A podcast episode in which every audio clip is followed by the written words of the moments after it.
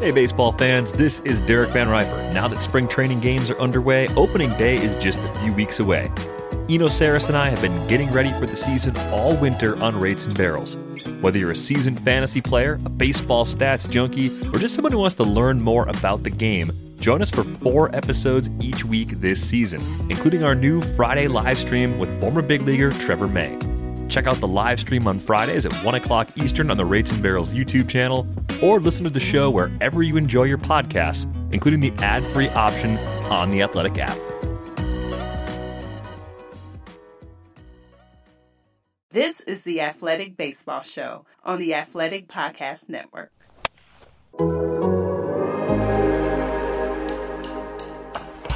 Greetings and welcome to Starkville. Baseball Hall of Famer Jayson Stark. And then the robot said, strike. That's why you're going in the Hall of Fame. It's an inside the park home run.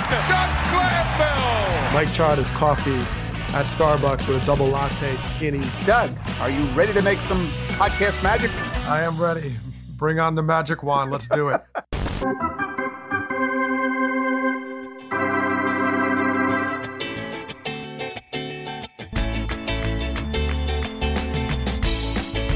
Greetings and welcome to Starkville. I'm Jayson Stark. I write about baseball for The Athletic, and I am joined once again by my good friend, writer, broadcaster, professor, distinguished former major leaguer, and the voice of Sunday Night Baseball on ESPN Radio, Doug Glanville.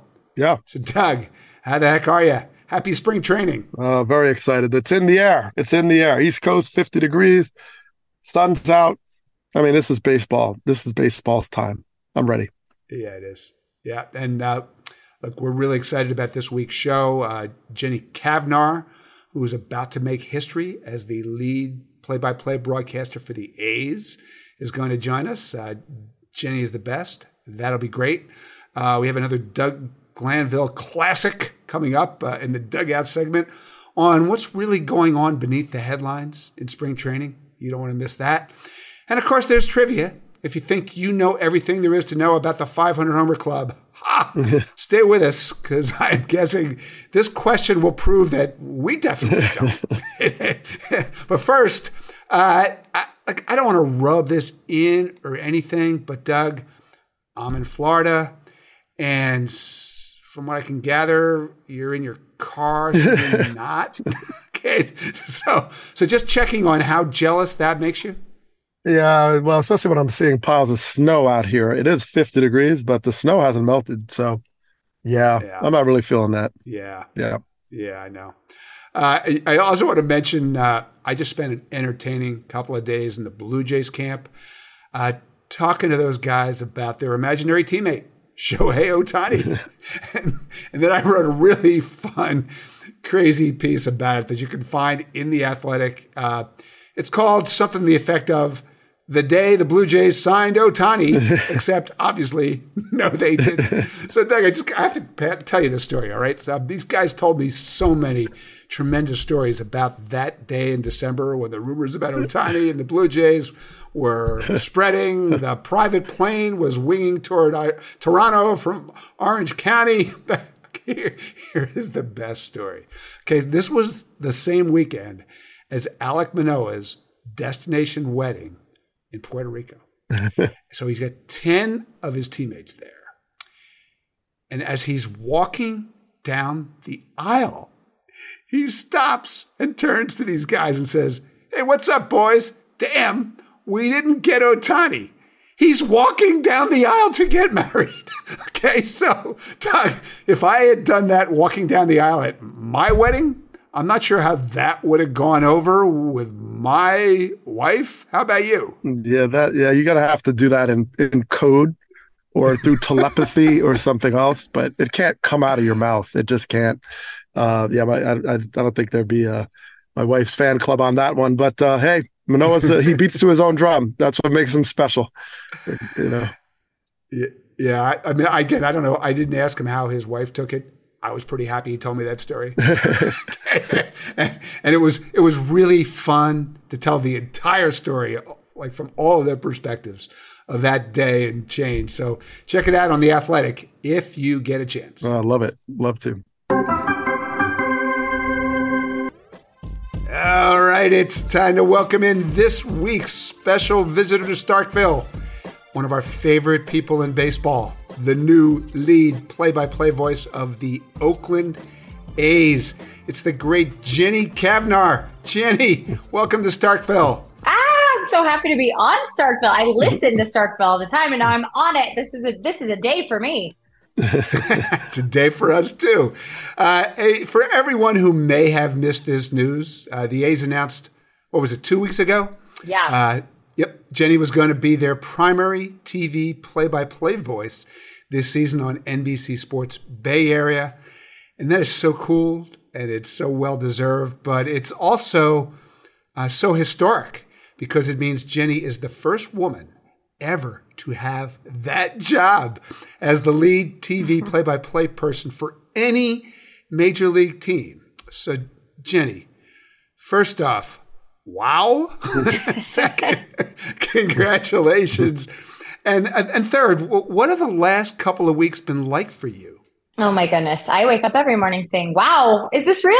Is this happening? Yeah. Um, it has been a whirlwind of two weeks. And really, I, I go back, it's been a whirlwind of about 10 weeks because I found out right before the holidays that I got this job. And then it was lock and key secret for like two months. They were waiting for the mm. Niners to get through a Super Bowl run, perhaps. and obviously that didn't end the way the Niners wanted, but um, you know, we kind of locked in the announcement would come mid February. So I'd been, I'd had a lot of time to think about this and process this. And um, I'm just so honored. I'm so overwhelmed. I'm so humbled by the responses I've gotten, um, you know, from friends and family, first and foremost, obviously, but the baseball community. I mean, the amount of people that have reached out, whether it is, you know, players, former players I've had on the Padres or the Rockies or guys I've known through the league, managers, front office people, um, my colleagues in broadcasting.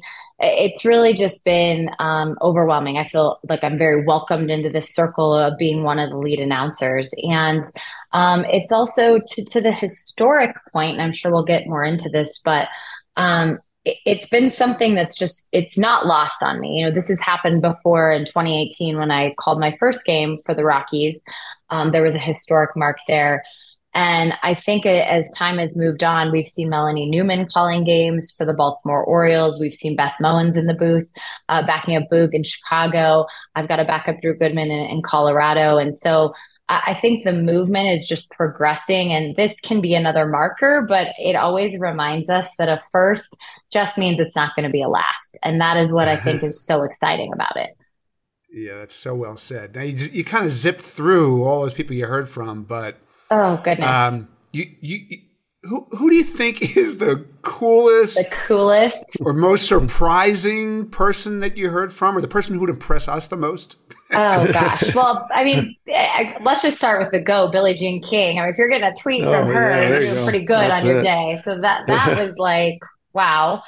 Um, I think for me, like Larry Walker texting me and congratulating me was pretty cool because Larry was my favorite player growing up. And I've had the chance to get to know Larry professionally. And obviously, when he went in the Hall of Fame, went to Cooperstown for that. So, developed a special relationship, which was great. Um, I had a very cool video message from three of my favorite players ever who are all working in the Twins organization now. And when they got down to spring training, Michael Cuddyer, LaTroy Morneau sent me this incredible video and it just it overwhelms you because you know the impact that players can make on your life and your career but sometimes i don't think we always realize and understand the reciprocation of that. And so it was just really special um, to hear from them. Trevor hoffman reached out i had trevor way early in his career. Chris young will venable like all these old padres and um, you know coaches and I, I got to have a really cool conversation with Bud Black. And, you know, this has been something that Buddy and I have had a relationship my entire career. He was the manager of the Padres the five years I was there. He ended up being the manager of the Rockies the last seven years I was there. And I, I, called him early to let him know um, that that this was coming, and I was like, "Buddy, I have to break up with you again. like, I, am moving on to another team, and I think this is actually the final. I don't think you're going to end up like coming over to a team I'm covering again, as time's probably winding down for him and his managerial career. But he's meant so much to me and just building that relationship with a manager, understanding baseball, being able to talk baseball. Um, and so, you know, just just being able to share these moments with people like that it means a lot. Great. And then you did the Today Show. Oh gosh, in studio. Come on, really? Come on. I, it was like it, it was just this whirlwind. So to take you back, the announcement was supposed to happen on the 14th, and they ended up pushing it up a day since the Niners did end up losing the Super Bowl. So they announced it on the 13th. Well, I already had on my schedule that I was going to be calling the Warriors game, the Warriors Clippers game on Wednesday. So I was going to be in San Francisco anyways. Well, this was the very first time I've called an NBA game. I've called a lot of college basketball. First time I'm calling an NBA game and on radio. Uh, like radio is a whole different game than television, as you know, for play by play. So I was so focused on that game. And then all of this stuff is coming out of the announcement. And then as we're about to go on air to do the game, my agent's texting me, like, I got to switch your flight. The Today Show wants you in New York. You can't go back to Denver. You're coming here. We got to get that taken care of. And I'm just like, what's going on? So by the time I ended up getting in New York, it was like, after midnight, it was almost 1 a.m. on Friday morning. And then you know, they pick you up in a car at like 6.30. And then I was at the Today Show. And then I was like back on a plane. And it, you know, it, it takes you a while to be like, did that just happen? Was that real? Like I met Hoda, right? I have pictures, I have proof. And she is every ounce of joy and like, you know, giving you girl power walking in the door as you can imagine. Like what she is on TV is she's even more in real life. And um, she just left me with so much energy. And I was so grateful to have that time with her and meet her. And, you know, obviously share our story on the Today Show, but also like Carson Daly. I don't, I don't know if you caught the end of it, but Carson did a surprise visit because um, my very first television appearance ever in my life was 1999 in New York City. I was visiting for high school and I got a request a video on Total Request Live, TRL on MTV, if you remember that show. And we have this huge sign and I found the picture of it. So they showed it on the Today Show of this huge sign and we're asking Carson if we can come up and meet him. So he came out at the end of the segment, surprised me, and he said, "It's been 25 years. I've been waiting for you to come up. Like, where have you been?" so that was pretty cool. That was that was a fun ending to to the whole trip. So good. Oh wow. Well, I mean, Jenny, it's a, you know, especially in the pioneering chair, it can be a little tricky to find like the mentors, right? The examples. Uh, how about professionally? I, I, guess who have you looked to to inspire you, learn your, your craft, and and I guess who do you hope to continue to pass it on?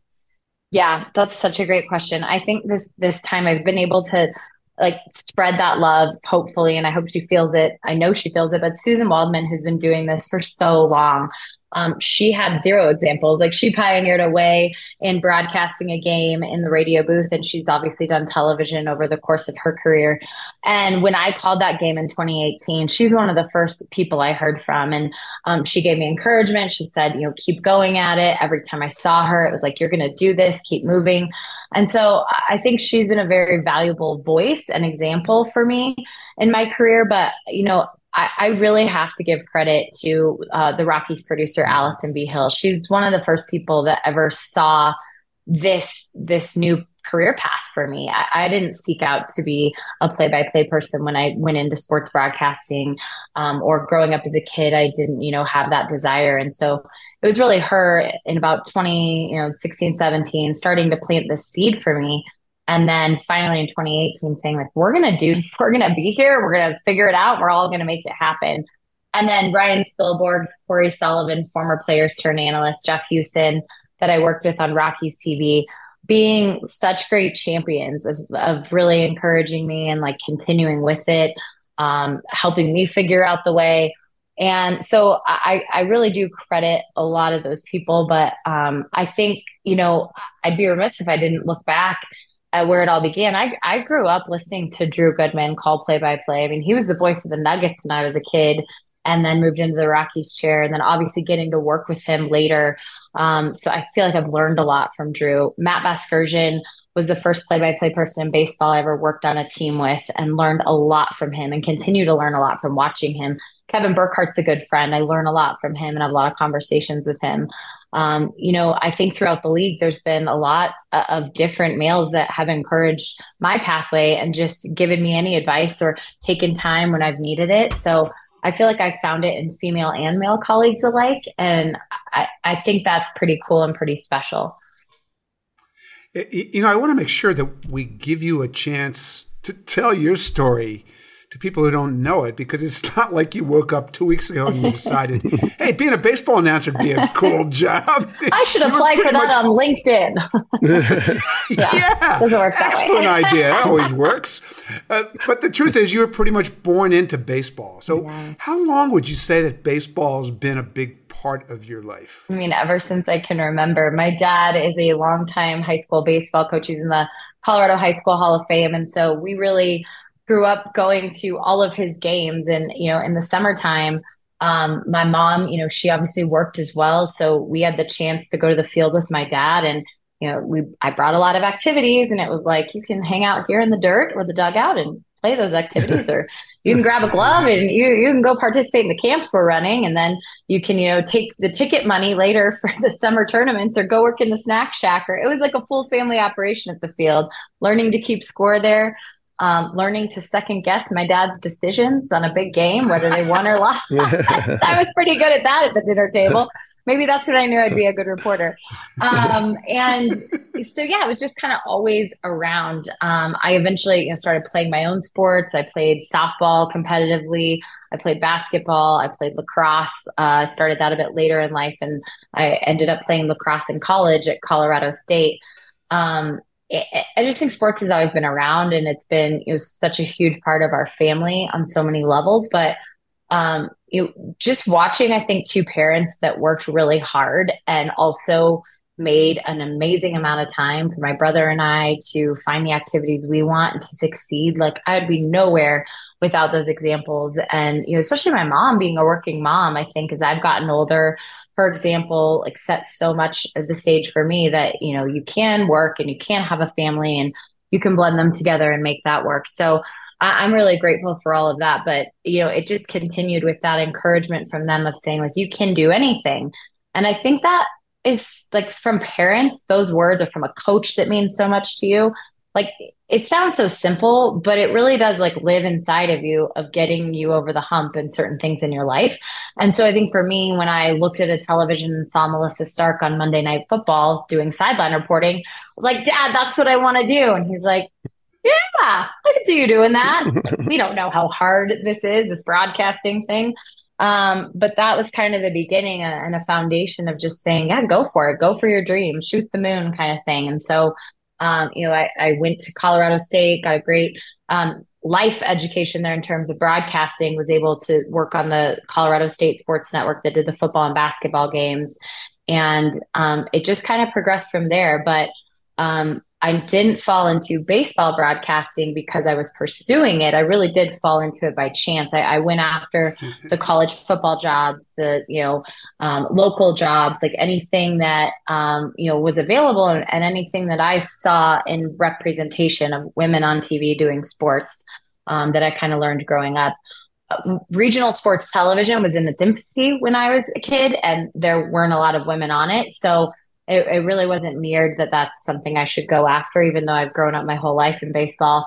Um, a chance meeting in 2007 when the Padres had an opening was was really the time I was hired. And and honestly, I just thought like, oh, this is cool. This will be a fun season. I didn't realize it would turn into 17 seasons and um, a lifelong dream of really, you know, fulfilling a passion that I had. Uh, like I'll remember the the first game I did. I, I got hired a little bit after the season had started as a pre and post game reporter for the Padres initially in 07. So I'm on the field. It's a Padres Dodgers game.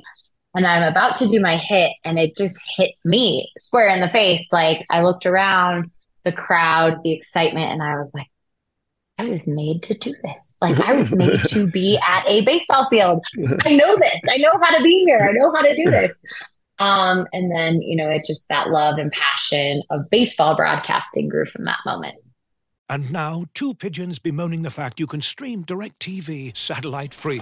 Hey, Frank, a little birdie told me you don't need a satellite dish to get DirecTV. What's little birdie? Was it Jimmy the Sparrow? It's a figure of speech. Point is, you can stream DirecTV over the internet now. Oh, sure. Next, you're going to tell me those big birds are made of metal and filled with people, right?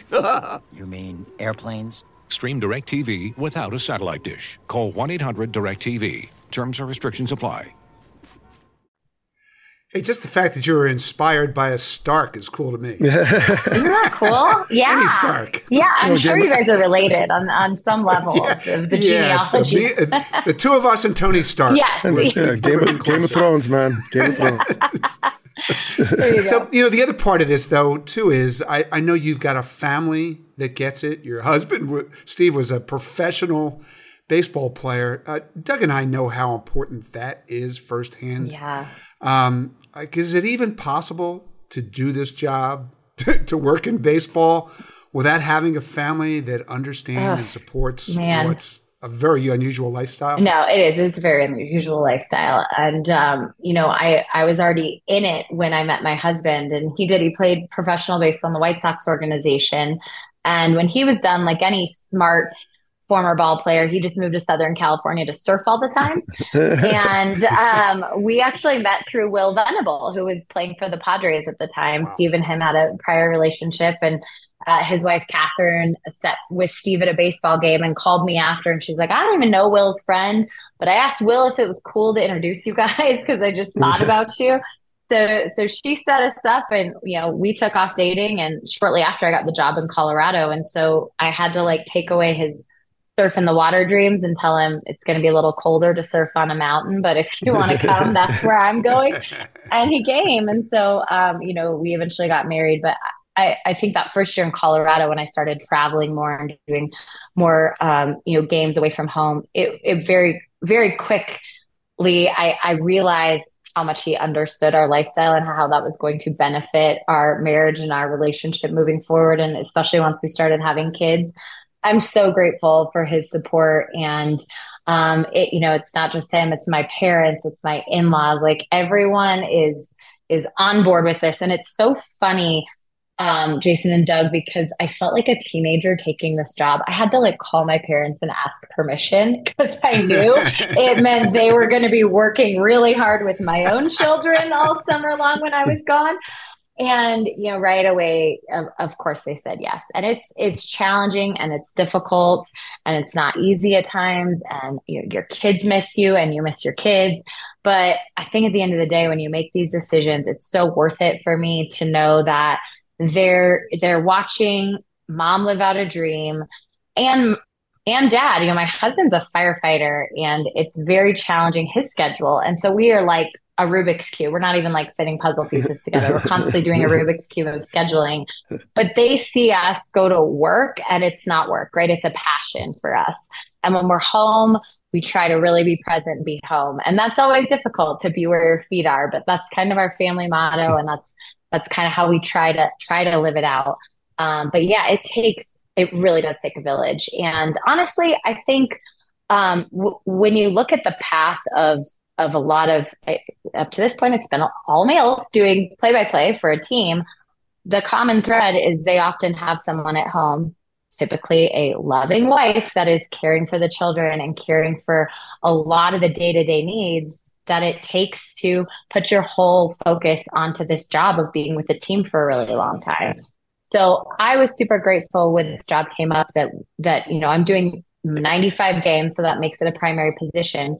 And it might not be you know the 140 150 games that that other play-by-play primaries do but for me it's going to work because i get to have that time with my family at home and as a working mom that is so important to me um, so th- this is going to be like a day to day like check the pulse how's everyone feeling communicate over communicate um, but we are all on board and, and excited for whatever adventure lies ahead. And I know that's exactly what it's going to be. Yeah, well, Jen, I know for me, with you know, four kids, uh, I live on Google Calendar, so I'm Oh like constantly gosh. like, you know, so the big thing is like, did you color code it? Who is that? Which one is that? I didn't color, you know. So, I mean, you get in the weeds on this stuff right here. So, Oh so- my gosh. It's like shared Apple calendars with like multiple groups of people. Exactly. And then uh, you know, I'm I like, you know, I handwrite things. Have my planner. And then we have another little like, you know, birthdays, anniversary dates calendar. And then we have like the weekly whiteboard that I'm white writing on color coded. And then my husband for Christmas got me the big app calendar. Can I say that on this program? Um, and that lives in the garage and then that's color coded. So it's just like oh yeah, yeah, I, got you on the planner thing. Well, Doug also has 12 jobs in his four kids. that is very true. He does. Yes, yeah. yeah. You gotta, you Moving gotta parts. coordinate. I just, I just take this hat off. I put it on the other one. Uh, That's so, great. What? So, what are you? Um, like, what are you looking forward to? in Like, just prepping for a team in this capacity, right? It's a, it's kind of a different kind of off season, right? To get ready for a team in this in this role, and you know, Oakland A's. You know, what are you looking forward to? How are you approaching that? Yeah, I think that's that's the hardest part of this job, right? Whatever the title is, is I'm switching teams. So I'm switching to an organization that has just a depth of history that's won nine championships over three cities. And let's be honest, we don't even know where that fourth city is going to end up taking them eventually. So there, there is a lot to learn, a lot to dive into, and I'm I am well aware that I feel some days like I'm obviously drinking um, out of a fire hose, but I, I'm trying to slow down the process and um, you know take it one day at a time. I'm doing a lot of research, clearly. Um, on different players, but they've had a lot of turnover and exchange as well as the Oakland A's typically do. So other broadcasters are getting to know these new players as well. And being down at spring training um, last week, I think day one versus day four felt so different for me already. Like just getting to meet players, start to talk to them, have conversations, start to keep my notebook on things.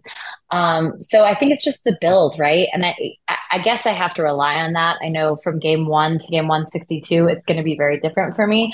And I have to appreciate the build and, and live in it. But man, Doug, it's like, I think about the A's all the time. Like we are in a deep relationship right now. I cannot get enough of them. It's like I'm on podcasts, I'm on conversations with people. I'm, constantly on, you know, reading different articles and reading books, historical books, and um, you know, all these different things. But just taking every second to to soak it in. You know, it's such an unusual situation to walk into. I'm not telling you anything you don't know, but your team is moving, and so the fan base is somewhere between unsettled and angry. Is that the right word? Uh, so, what about that makes this job different, maybe, Yeah. than it would ordinarily be? Sure, I think there's a challenge in it, right? Um, there, there's fans that are so passionate and loyal, and I've always loved that about the Oakland A's. I don't think that's anything new. I think you go back generations and decades, and you can go through championship seasons or you know, losing seasons that they've had, um, troubling seasons of the Coliseum where they didn't know if they were going to stay or go, and then obviously, you know, fast forward to today's age, there's a there's a very passionate group that um, you know, it is rightfully like there there's a group that's angry and and that's understandable. And there's a group that is just sad and that's understandable. But to me, I was hired to do play by play for the games that are going on in the field. And that's what my focus is. And I feel like I've been with organizations uh, in the past, whether it was the Padres or, you know, we've all watched the Rockies over the last decade. There hasn't necessarily been winning baseball, but there's been really great major league players and stories that have developed out of that. And having watched the growth of those players, I would be doing a disservice to them if I wasn't focused on their growth and development on the field and how that's playing out for this team. So I- I'm going to try from first pitch to last pitch to keep it right there on the field. But I know and I understand the distraction that's going on. And I'm going to have to get in there and I'm going to have to feel it as well at the Coliseum to know how it's all going to play out on television. Um, but again, I, I, I think I understand the passion and I understand the group of fans that that you know the Oakland A's have. Yeah, and you know, your like your job is to try to connect sure with those people, that Yeah. fan base, and yet Absolutely. I, I- I think I see two forces here that are pretty much unique to the A's, and one is I you touched on this. There's been so much turnover Mhm. on this roster. Like I got curious last week or two about how many players will start this opening day who started hmm. for that team last opening day, and I I count three right in the same spot at least. Yeah. And mm-hmm. so you know because you have so much churn, you don't have that instant bond between your viewers, Sure. your fans, and those players that's been Right. there for many years, like a lot of teams have. And then the other part is obviously because the team is moving, I wonder if in some ways that almost places kind of a cap on the fan base's connection to the team in in another way. So I because I'm just curious how you see those forces affecting what you're trying to do, which is to connect with those people. Yeah, no, I think you're right. I think those forces are very visible and you, you feel them for sure. But again, I- I feel like in Colorado specifically, I'm going to go back to it because that's my experience. There were some there was some disconnects between the fans and what was happening, and you know there was um, the the Kris Bryant signing, there was the Nolan Arenado trade. There were things that really uh, angered in Colorado, and yet there were still fans watching. So it, it was like, how do we how do we pull people back in? How do we do this? And and again, it, it always came back to highlighting these young, exciting stars. And now that has to play out on the field. Like there has to be something to root for, right? Like a, a win or a growth of a player or something of that nature. But being able to share their stories and find a way that you know is it is an emotional draw of like if you can root for a person you can absolutely root for them as a player. I believe that. I've seen it time and time again over the last 17 years of covering major league baseball and other sports like college basketball. So i think that just has to remain the focus. There's so much noise right? But walking in the doors at spring training something that was very very obvious to me is the noise is outside. It's not inside. And I'm not just like putting on my ace cap and saying this. I'm the new kid. And I felt it right away in that clubhouse. There's a very strong like family presence and atmosphere. And there's a lot of young players and a lot of players you don't know about, but they've all been playing together at the minor league level. And now they're here and they've sprinkled in a few veterans. And it's just it it felt real cool in there. Like it felt like these guys had a very different idea of what Oakland A's baseball was than maybe some of the exterior voices have. Well, I mean, Jenna, you have such a long-standing relationship with this game. You talk about family, uh, your your dad coaching along the road. Can you talk about the touchstones uh, about how your love for the game has evolved as well? Uh, I know for me, like I I found a different love when I started coaching little league, for example, when my my two kids at the time were playing. Uh, how has that uh, evolution happened for you? Uh, what are the the points that sort of you underscore now versus when you first connected with the game? Totally. It's so funny you said that because when we were in Arizona, my husband flew out for a day and we just were on a hike. We we always try to do Camelback to like mark the start of the season in Arizona. And so we were on the hike and I said, I'm going to ask you the question I, I ask every spring training. Like, what what's your relationship to baseball down here now?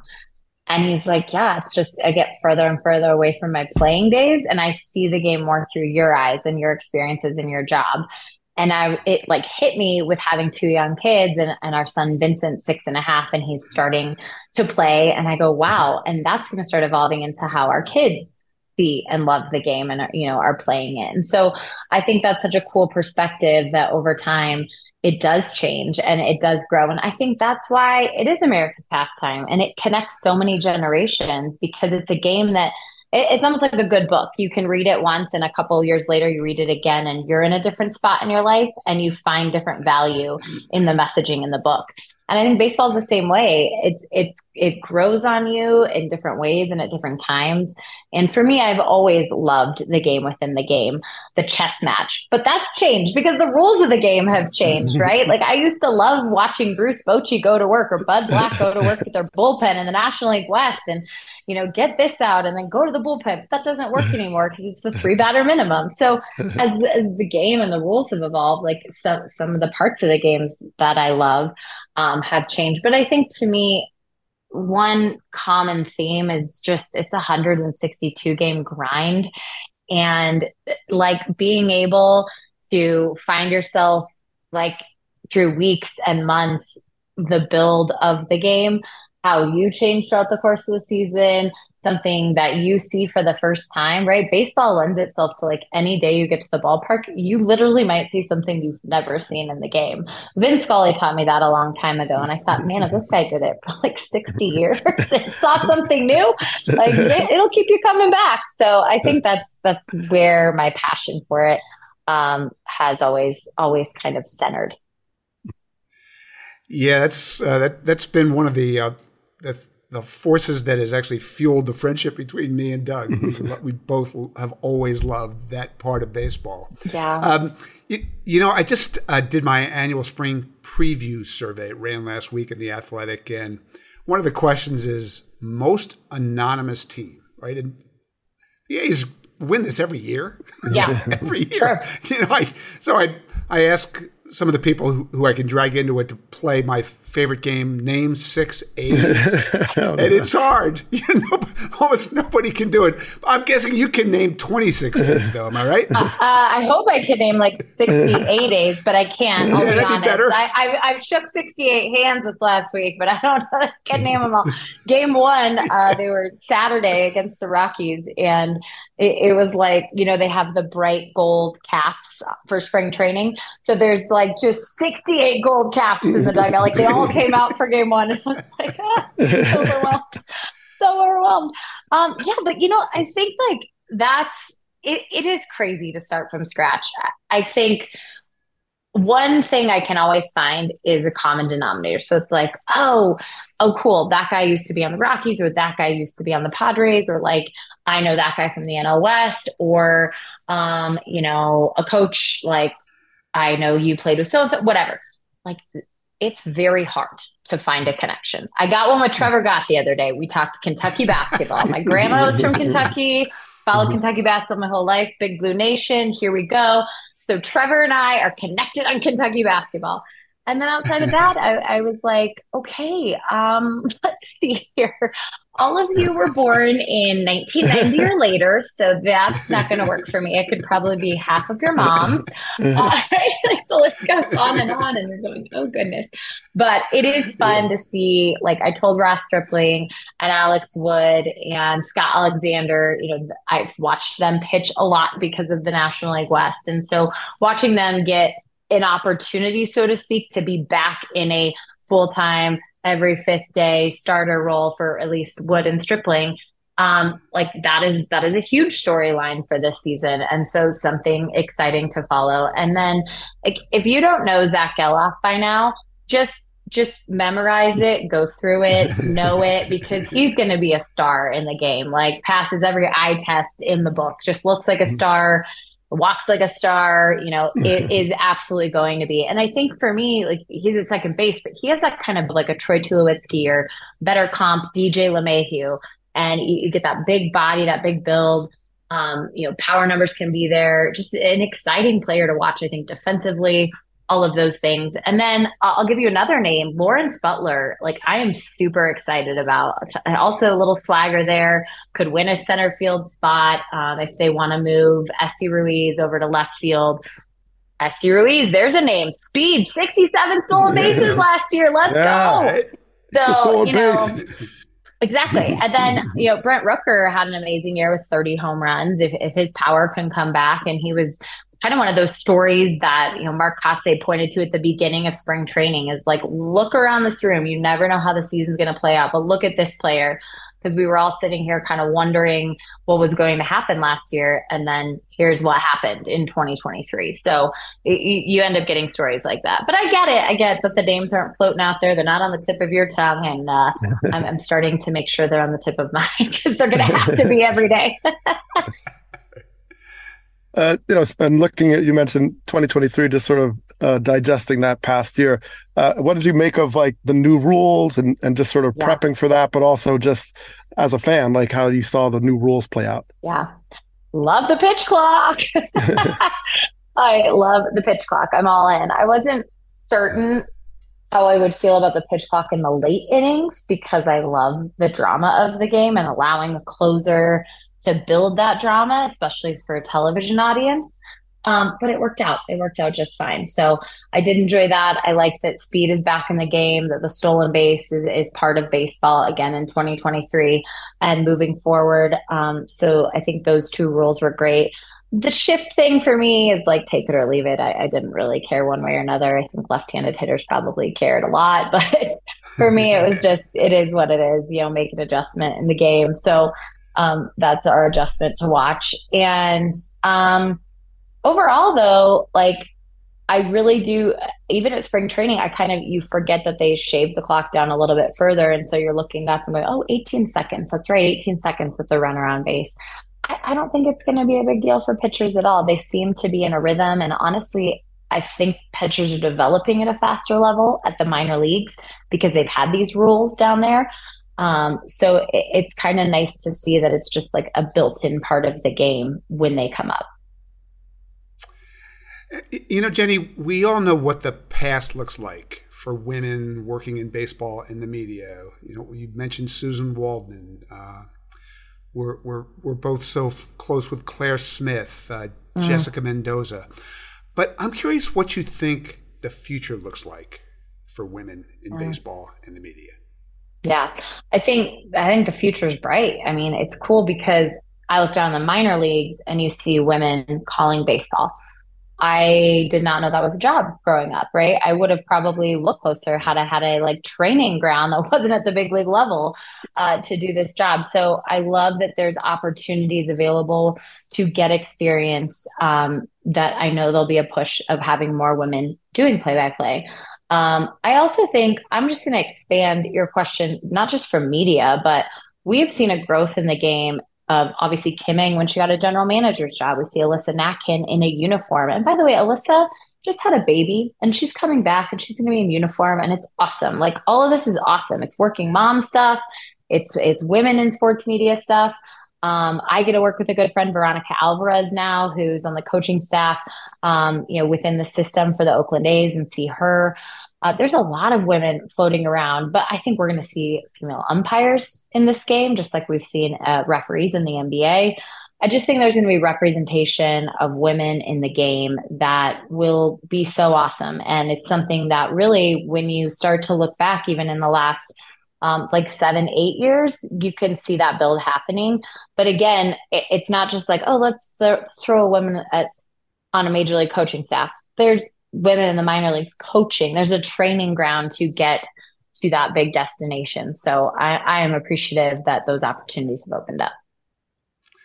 And, and you mentioned Vin Scully earlier. Uh, I know that you have a son who's named after Vin Scully. yeah. So, how has it dawned on you that your job description is now the same job description no, that Vin Scully had for all those years? It's so crazy, right? I think I, have called a couple games at Dodger Stadium when I was filling in for Drew.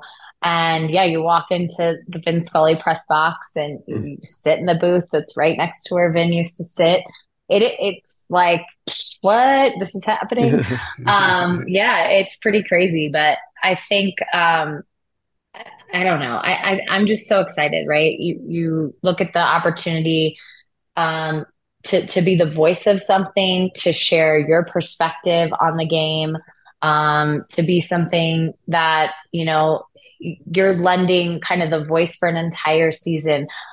That's what I think is really cool about baseball is that you know, I think for a basketball game or specifically for a football game, you sit down and you're watching, right? Like all three and a half hours typically.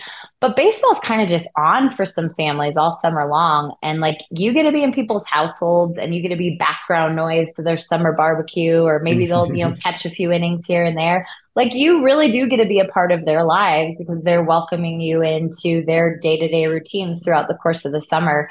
And I think that's what Vin always was. I mean, he was always on everyone's radio, right?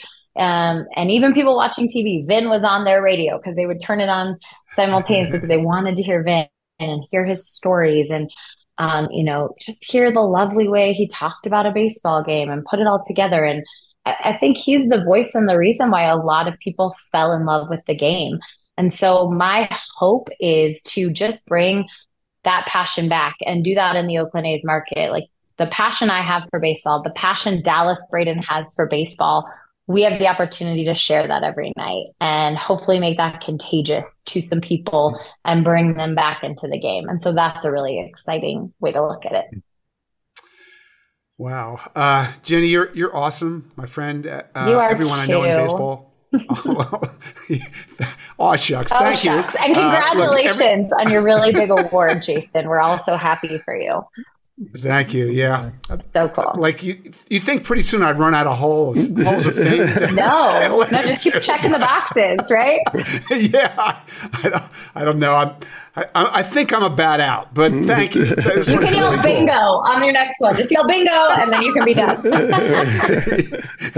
yeah, the uh, I, you know the Starkville Hall of Fame. Doug, are, you- Yeah. are you working on that one? I am Like working the, on it. The Absolutely. plaque gallery's a little light right A little now. late, a little late. Yeah, a lot of statues right now, but there there's no plaques. So we're working on under it. construction, right?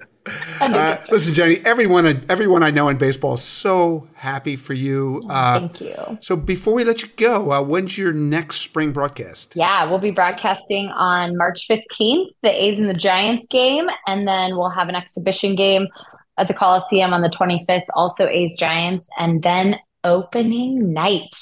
I keep Mm. saying opening day, but I realized it's at night. So opening night. Yes. Right. Well, listen, can't wait to hear you work your magic. Uh, thank you so much for visiting us here in Starkville, and please come back sometime. Thank you. My passport has been stamped on Starkville. Very happy about it. Yes, exactly. All right, it's that time again. It's time for listener trivia, our way of involving you, our favorite listeners, in this show. And Doug, I hate to break it to you, our trivia streak is on the line, man. we've gotten at least one question right in every calendar month that we've done trivia since the start of 2023. But unless we can get some kind of emergency extension to our calendar, this is our last chance to do that in February. Leap. Keep this thing alive. Well, it's leap So- year. It's leap year. So yeah. doesn't that give us like Uh, time into uh, March? Doesn't doesn't March become February? Leap year is one day. we might need more than that. So, like, the pressure's on, is what I'm saying. I, I want to turn to you. You're a man who knows what it feels like to step to the plate with two outs in the ninth. So, tell us, how should we handle this moment? A lot of deep breathing, a little meditation, eye switching techniques, uh, and then swing from your heels. Swing as hard as you can. That's. That's the way Doug Glanville always did it in the pressure spots, ladies and gentlemen. So, uh, the bad news is uh, we have a really tough question on our hands this week. But the good news is, I think this question does open the door for you to invoke your favorite new devious cheating scheme, Operation Multiple Choice. Maybe we'll need that to keep this streak alive. Yes. Uh, really looking forward to seeing what you're able to negotiate. so Yes. let's start the ball rolling. Let's bring in this week's special trivia guest star. It's Sean Mason. Sean, welcome to Starkville. It's your first visit here, right? Yeah, it's my first visit. I'm uh, really happy. I've been listening for a while, so I absolutely love this segment. Uh, I, I appreciate that. And, uh, you know, we always like to let our trivia guest stars introduce themselves to the rest of the population of Starkville. So why don't you tell everybody where you're from and what team you root for? Uh, I'm from um, just south of Boston, Boston, Massachusetts, but I'm not a Red Sox fan. I'm a New York Mets fan. Been a Mets fan my entire life. Yeah. How's that going uh, in Massachusetts? Uh, well, you know, I mean, a lot of doom and gloom about the Red Sox around here, but you know, I can't. Shocker. Yeah, and I, it's not like my team's doing much better right now with the Kodai Senga news, and so Oh, Yeah, good, good point. Now, it, it looks like over on uh, what used to be Twitter, now X, you mostly post about food and gaming. So, how the heck did you discover us here at Starkville? Um, so I've been I'm a huge baseball guy. Um, but grew up playing baseball. I've always been into baseball. Uh, I have a you know dream to go to every stadium. So every year I try to knock a couple off. I'm up to 22 stadiums right now. But um, I'm just I consume a lot of baseball content. Um, so when I I randomly looked up, I started watch listening to the the Athletic podcast, the baseball show, and then Starkville came up, and I was like, oh my god, I love this guy. I'm familiar with uh, Jayson, you Jayson, and I'm familiar with Doug. So it like, and I instantly fell in love with it, and I always look forward to it every week. Well, that that means a lot to us. Um, just so you know, there won't be any cooking talk here. okay, there won't be any eating, but it's still still great to have you here. I guess we should get this over with, Doug. Uh, Sean, why don't you hit us with your questions Yeah. so we can start the usual painful process of getting it wrong. Right. Um, so there are currently 28 members of the 500 Home Run Club. Seven of them have never won an MVP award. So I'll, I'll give you a couple of options here. You can either do, ready? You got, you can get seven guesses to name five of them, Mm. or I can say you can take, you can try to go three for three. Ooh. All right. Well, um, I, I always like the many. think about this. I like more- five, right, five answers puts us way above the Glanville line, which is Doug's decree that uh, any question with more than three answers allows him to negotiate some phony number lower than five. so, so Doug, uh, I, I'll, actually, Doug and Sean, I'll, I'll get out of the way. I'll let you two negotiate how this one's No, going to go. I Doug, what do you appreciate. I, well, I, Sean's proposal. well, I appreciate in advance he was ready for the Operation Multiple Choice, so he threw the five out of seven. So just for that alone, I'm I'm good. Throwing seven answers, five great. Yeah, I love it. We do that. Yes, I'm ready All for right, that. let's Yeah, do that. Let's Okay. do it. So we need to get five of seven. So we're going to throw a lot of guesses against the wall. we'll see, see how that goes. Um, so I, I do think we have a shot at this. Okay. But first, uh, I, let me clarify something. Now, the official MVP award came into being Yes. in, I think it was 1931, right? So I'm pretty sure Babe Ruth never won the award after that. So, Sean, I just want to clarify this. Yeah. Uh, you're not using the baseball reference list that includes the previous awards that start before that, are you? No, I'm not.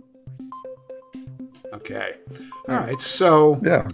um, I think Mm-hmm. that Babe Ruth should be one of the answers, Doug, because I'm fairly certain I'm right with you on that one. never won an official MVP award after the baseball writers began voting on it. Mm-hmm. So we're okay. We're, we're good with him being one answer. Yeah. Um, okay, so two more. I know off the top of my head. Jim Thome never won an MVP. Mm-hmm. Yep. Gary Sheffield never won an MVP. Mm-hmm. So we can put them on this list. We probably should have should have gone for three for like had to go three for three, but we didn't do that. No, we didn't do So we got to keep going. Yeah. Um, yeah. fairly confident. Mark McGwire never won one. Like he, you know, '98 he hit 70 homers, didn't win it then. Sammy Sosa won. So Hmm. I know he won the Rookie of the Year. I don't ever recall him winning MVP. Hmm. think that gives us four. So now I'm really just guessing. But did Willie McCovey ever win an MVP? Hmm. I don't think he did. Uh, I'm it down. Eddie Murray, um, Cal Ripken, I think, won it in '93, which is the year the Orioles won the World Series when Eddie was there. So he might be a good guess. Uh, what about Manny Ramirez? Right, the Red Sox won the World Series twice before they shipped him out of town. But did Manny win an MVP in any of those years? I, I don't like. I know he put up some crazy numbers. Yeah, that's I- amazing. He He might have. A Rod days, Right? you know, Uh, it's kind of the. A Rod days. Like at any rate, I threw a lot of good names out there for you, Yeah, Doug. Uh, what What are you thinking? Yeah, I didn't have a whole lot to add. I mean, well, uh, well, Ralph Kiner, did he win an MVP award? Uh, n- no, but I don't. Did he five 500? Ralph Connor hit 500. He didn't have 500? No, he had a pretty a short career. You just have won a lot of home run titles. All right. Well, I'm thinking of the 500 club. Who's in the club? Like Ed Ott? There's 28 Mel Ott. guys. Take a while. Yeah. Mel Ott. Ed Ott was not. Ed- Mel Ott was. Um, Yeah. I, Mel Ott won an MVP though. he won MVP. At least he won at least once. Ah, yeah. I mean, we know the usual, like Bonds and Schmidt. We know that, and They won MVPs. Pujols. Yeah, won multiple MVPs. mm. Miggy won an MVP. Miggy, of course. Ooh, Um, Willie Mays. Uh, definitely won. Uh, Ernie Banks. Mays, Did Ernie yeah. Ernie Banks win MVP? yeah, he won back to Yeah, back. he won. Uh, that's a good list. Um, 500 home runs. Wait, Eddie Mathews? Eddie Mathews. That's a good one. Hmm. Mm. Hmm. He might be one. Yeah, you know. Ooh, yeah, I don't know. Hank Aaron. Yes. uh, any anyone else before 1931? That's what I was trying to think of. before 1931? Yeah. Uh, 500 home runs was not a thing until Babe Ruth Yeah, showed up. Right, that's right. That's right. Yeah. So yeah, so he would have been the only one, really. Oh wow. I don't know. I don't have a whole lot. I'm, you know, we could. All... Okay, so we're like, all right. So let's let's get our guesses Well, straight. okay, so Ruth, Thome, Sheffield, McGwire. Then we have McCovey, Murray, Covey, uh, Ramirez, and Mathews. Eddie Mathews. and Mathews. Those were our Uh, best. uh, polls. who are the 500 home run sleepers who had 500 like two? Are we missing anybody? That's not possible. God, can't be a 500 homer sleeper. Oh, Rafael Palmeiro. Is it? Does he have 500 home? I don't. Yeah, he was 3,000 hits, 500 homers. Oh. Did he ever win an MVP? I don't think he did. Oh, there you go. Because Why would he win one? No way he won one. yeah, you need like a, those are sleepers, right? Roberto Clemente. You know, you need like people under the radar. Okay, he didn't have 500. Yes, he should All right, so Ruth Thome, Sheffield, McGwire, McCovey. Okay, Ruth Pick two Thome, more. Sheffield, McGwire, mm-hmm. McCovey, Palmeiro, and Palmeiro, right? And Mathews. Mathews. And we oh, all right. So if we think through that, We just we have to get five out of seven. I know, but I, I just want to make sure. think So we're- we, we're in a good place. We don't think Eddie Murray and Ramirez, Manny. Let's think about that because that's at least my They play- might have. my playing I day. think they might have. All right. I think they might have. I don't know that the other two guys did. All right. So I, I, I, let's let's do this. Let's All go right. down there. All right. Let's go down that road. All right. Okay, Sean. Here we go. We're gonna take a shot. We're we're gonna guess Babe Ruth, Jim Thome, Gary Sheffield, Mark McGwire, Willie McCovey, Rafael Palmeiro, and Eddie Mathews. How'd we do? You got six out of seven. Oh yeah, nice. Got it. Nice Yeah. job. So that, that's a that's a yes. You got this right. who, who do we miss? Uh, Willie McCovey did not win an MVP award. Uh, Right. Well, that's oh, we, we got all the rest. Oh no, so I that- mean Willie no, McCovey the- did win an that was- MVP award. I Oh, apologize. he did. Oh, he yeah, did. he did. He did. So, sorry about Oh, that. okay. Oh, Um, we, so Oh, all right. You missed Did we David. Or- mention- Yeah, you missed David Ortiz. Wasn't even mentioned. oh wow. Oh, how do we miss Hoppy, that? Um, that yeah. is bad. You did mention uh, Manny Ramirez. He he didn't win an MVP award. You mentioned him, but you didn't guess him. Uh, Mel Ott did not win an MVP award. Oh, What? hmm What? no, Oh, man. wow. Sorry about that, Doug. Ed Ott did not either. I just okay. sounded like a name. Well, I uh, at any rate, we we weren't right about all of those, but all I know is the streak is still alive. Doug, if Joe DiMaggio were alive today, what do you think he'd be saying about us, huh? He's like, man, that Stark and Glanville. I, I wish I could hit like those guys. I think that's what he said. Yeah, that's a direct quote about what he would not say. but, but whatever. The best news is this segment, great as it's been so far, is about to get way more entertaining. And that's because the part of it that involves us is over. it's time to uh, bring in the mayor of Starkville, Tim McMaster, to play another fabulous play by play clip involving this week's answer. So, Tim, what do you got for us? Nope. Tim's muted. He's he's in mute land. Tim, Tim is muted. We don't hear a thing. We do not hear this man. oh, there he is. He's back. Did you mention Eddie Murray or not? I know you mentioned him. Did you guess Eddie Murray? We went up not Right. guessing Eddie Murray. All right. Well, Eddie Murray is one of the people as well. You could have gotten that one and had another correct answer. So you were all around this one. So I think considering how many answers you deserved it. Sometimes I question the Doug cheating scheme, but You but I'm in favor. As well, you should. So as far as Eddie Murray goes, we're going to go back to 1983, a year you also mentioned when going through all the, the questions, because in the World Series that year, Game Five, the clincher for the Orioles, Eddie Murray went deep not once but twice. Here's number two. And Murray drills it to deep right center field again. And so Eddie Murray, all of a sudden, two for 16 in the series coming in, has hit two home runs, and it's four to nothing Orioles. Well, not only did Reggie Jackson sitting next to me call the pitch, a slow, slow speed, off speed pitch, but also said Eddie's going to get it. Eddie hit a fastball, 3-2 fastball the first time. He went to the plate looking for the breaking ball, and there it went. We played uh, Reggie Jackson last week, so I thought this was a nice tie. And Al Michaels on the call. Uh, good one.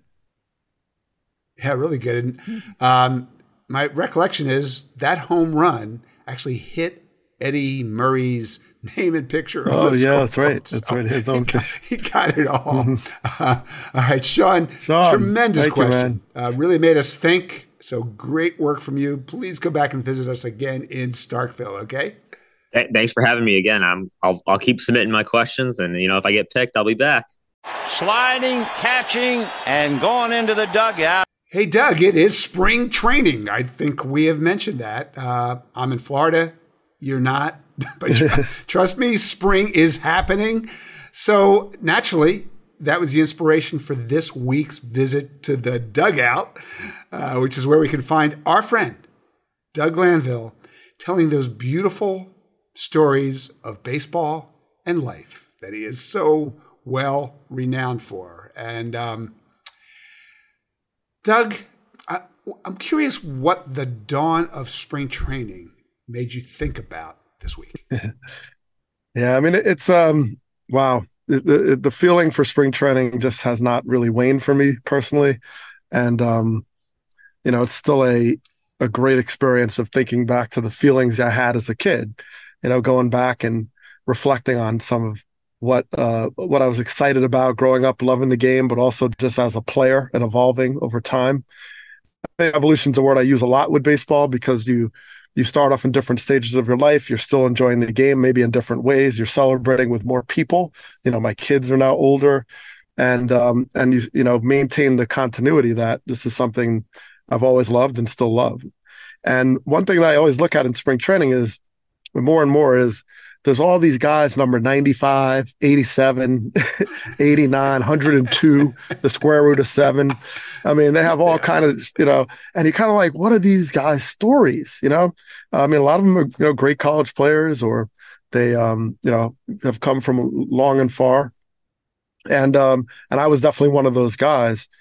Uh, and so i started just thinking about you know, you know that moment of just getting there to the major leagues in the terms of spring training, just showing up and making the roster, or at least being a non-roster invite, and and all those times where you just rub shoulders with people that you admired and looked up to. I remember Ryne Sandberg's locker was next to mine, uh, my first major league spring training, and I was like, I got real serious very quickly. Like, wait a minute, I'm I have a chance to actually be this guy's teammate. This isn't just like, hey, you know, have a fantasy p- uh, camp, and uh, it was real deal. And um, but yet it was also a fantasy. so, uh, but just being next to him, and of course Randy Randall K. Myers next to me with all his grenades and things like that. um, but you you it, it, was so sobering and humbling, and and uh, regardless of the fact that I might have been number seventy three. Uh, that that moment still connected in a way that like I have a chance. So I kind of thought talking about the dugout could be about a lot of those stories about those players that are just fighting for just recognition, just being in the circles to rub shoulders, knowing that maybe you planted a seed that spring that stuck with somebody, a coach, an opposing team that eventually came full circle and got you in the door. And uh, and one story I think about a lot is uh, involves Ed Lynch, who I've run into various times uh, on the road throughout the playoffs. And keep in mind, Ed Lynch was the general manager of the Chicago Cubs, and actually at the time when uh, I was traded from the Cubs to the Phillies in 1997. Uh, but Ed Lynch and I kind of popped in and kept in touch from time to time. And one of the years, uh, you know, well, actually, three of the years on the roster 94, 5, and 6, I got sent down. Uh, and various people, mentors came to me and said, Don't worry about it, you'll be up here. But of course, it's a bad feeling to get cut. I don't care if you're number 89, you want to stay on that team. And so one year, Ed Lynch sent me down and it was after a very tough time I had with my AAA manager the year before. And, you know, I think I've mentioned this at various times, but just as a reminder, you technically have 72 hours of leave if you want to take it because it's sort of like a demotion. So, you know, emotionally. After you were sent, after you after, were sent. Yeah. So after you're sent down, you know, you demoted, it's a demotion. So just to emotionally and mentally deal with that, you can take time to say, let me regroup. Now, it's not very customary. It's not customary that players take it, or certainly not all of it. Because you want to get back on the field. You know, you're getting released or not released, but getting cut at the last week of the spring. You don't want to sit out for three days and be like, whatever, I'll show up to AAA, whatever. So I decided this year in 1996 that I would take my 72 hours. so I took, so I met with Ed Lynch, you know, and I sat with him and, and I explained, I said, you know, I had a really tough time in AAA with the manager there. I hope you have my back this time because I felt like you guys didn't have my back. But, um, you know, I just want to make sure when I go back to AAA that you'll, you know, in, in, ensure that I'm just going to get a fair shake. I'm not saying you have to hand me thing. So we had that conversation. That was the first 24 hours. The last 24 hours, I went back and scheduled another meeting with Ed so and he said, Look, I know you did a great job in winter ball in Puerto Rico. We want to see you do this in a championship season, not in Puerto Rico, not in winter ball, in the major league. We want to see you do it here in the minor leagues in a championship season. So he kept saying, and so when he saw me coming the next time, he was like, Okay, we got it. We got it. I, am going to make sure I'll have your back in AAA. And, and like these are small things because in the landscape of things, you are kind of that non roster dude that is just hanging on and you're trying to get your opportunity and maybe nobody really knows your name except those in Teaneck, New Jersey, but you have a shot.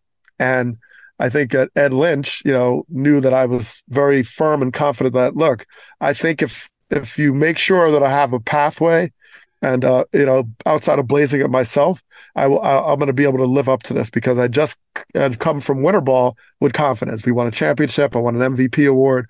I was like, okay, wait a minute, I can I can do this.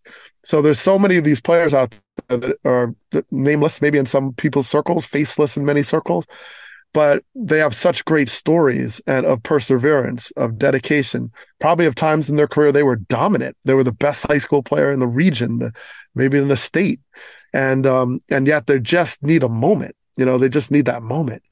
And uh, and and I know that when I look at it now, what's cool about the circle of, of baseball or the diamond is when you come back around now i see ed lynch different times and many memories of course you know that moment but also getting you know sent down triple a to triple a from the big leagues or whatever it is but also his compliments of saying you know you had a great year you know you could do this.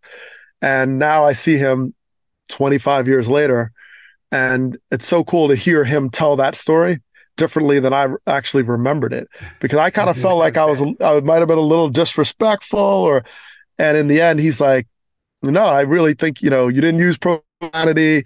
You were very respectful. And I actually appreciate it because then I had the luxury of time to look back and understand what you were really saying and fighting for. And it kind of gave him a sense of like a lot of these players that may be anonymous or because Sammy Sosa's in the lineup in spring training or hitting in the batting cage, you as the rookie don't get a chance to hit. You know, whatever those moments that kind of go by because you have your priorities as a general manager to focus on the stars and then all of a sudden there's this guy that's coming out of nowhere seemingly that wants that wants that you know really wants to be the best.